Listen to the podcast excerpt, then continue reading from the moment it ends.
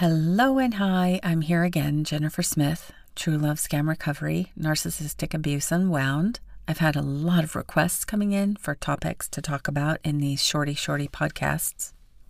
So I'm going to start with some of those. And this particular topic is tough because it's not about ourselves being involved or ensnared by one of these parasitic predators but us standing on the sidelines observing someone we love and care about in one of these predicaments. It's natural in these circumstances that our urge is to stop it, to end it, to try to have this person that we love, so to speak, wake up and step away from the pathological person. The thing is that our loved one who is ensnared is ensnared. And once someone is ensnared, we're under this sociopath spell, and this ignites something within prey, the person who is ensnared. An over exaggerated, hugely blown up, huger than life size, colossal devotion, I would say, to the pathological person we think it's love. I don't believe that that is what it is now at this point, far and away removed from my own experience with a parasitic predator. But being normal human beings, we don't really know what else to call this overwhelming feeling of believing we have found the most amazing person on the earth. They are more amazing than we could have ever imagined any person could ever be. So if we have a loved one who is under this spell, What's going to happen if we start to say something about the pathological person is that they are going to reject us. They're going to side with the pathological person. In addition, they're going to tell that parasite what we said. And that is going to put the parasite in double time action towards blocking us from our loved one's life. A sociopath has to isolate their prey. So, whether we say something or not, that is going to occur. They separate prey one from the other. They separate prey from every person in that prey's life, meaning, let's say it's me that's ensnared, and the sociopath is going to say what they think will affect me and keep me separated from my brother, my sister, my mom, my dad, my cousin, all my friends, whoever it is that's in my life around me.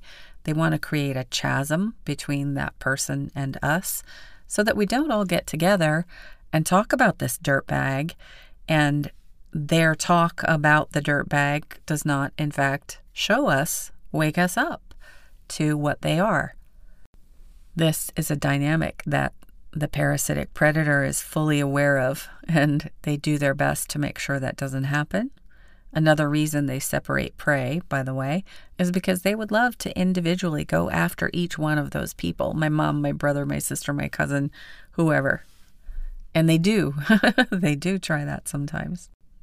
It is heartbreaking to watch someone we love be under the spell of a sociopath. I have experienced it myself. Let's say you have this person you love and you realize their new boyfriend or girlfriend is pathological.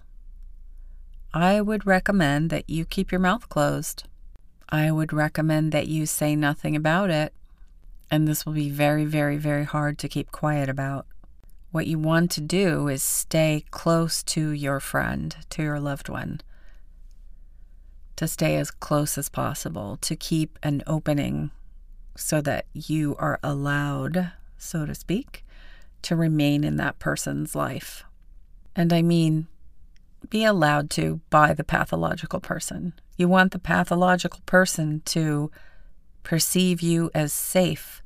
You don't want to seem like a threat to their entire scam by suggesting that they are weird, strange, abnormal, scary, abusive, using your loved one.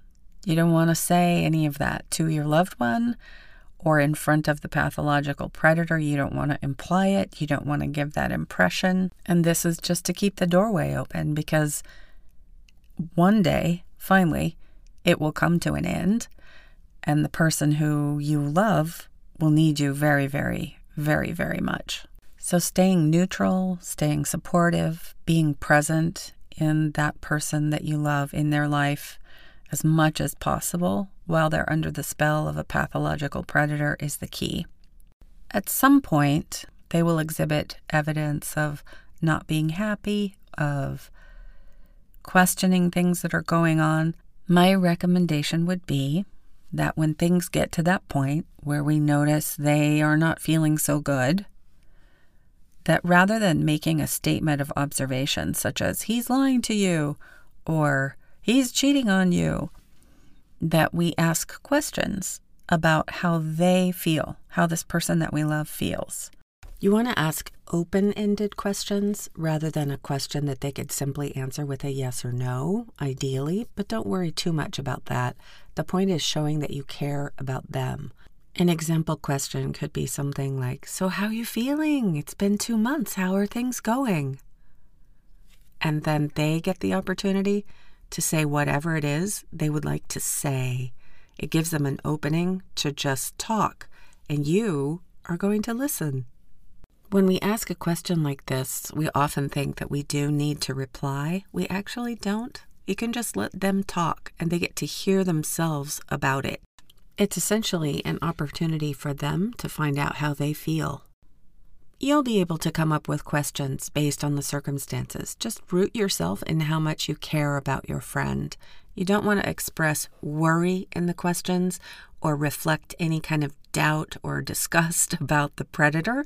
Simply really care and love for your friend or loved one.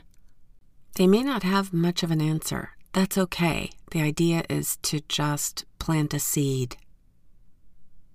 You don't want to force them into a position where they have to say, Yeah, this person's abusing me, because that is very difficult and it takes a while for a lot of us.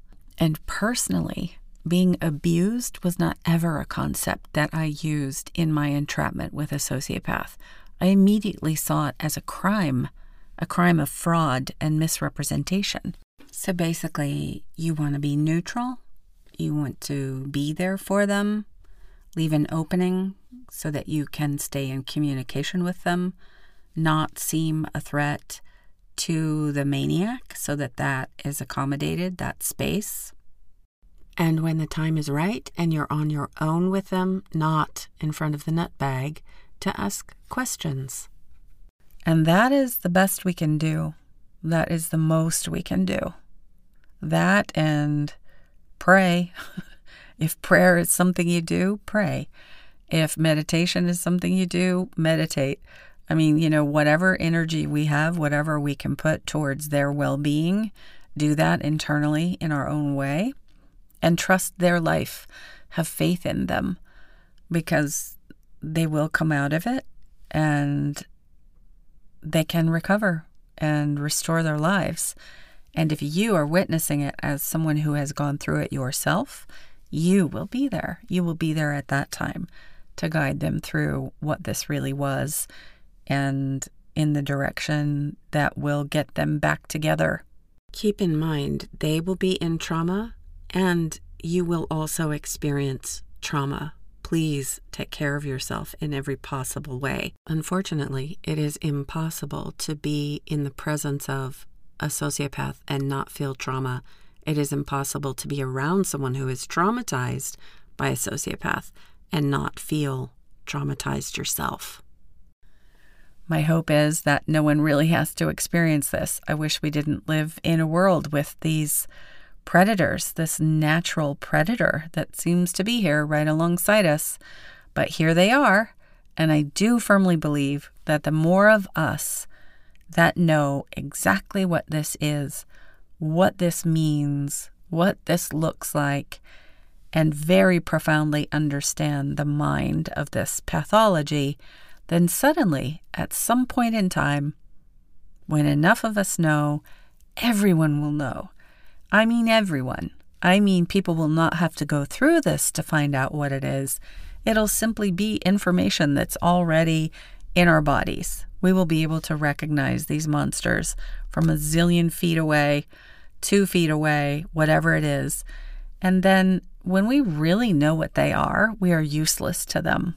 Please anytime email me, jennifer at truelovescam.com, with any questions you might have or requests for podcasts. And as always, sending all good things. This is Jennifer Smith, True Love Scam Recovery, Narcissistic Abuse Unwound.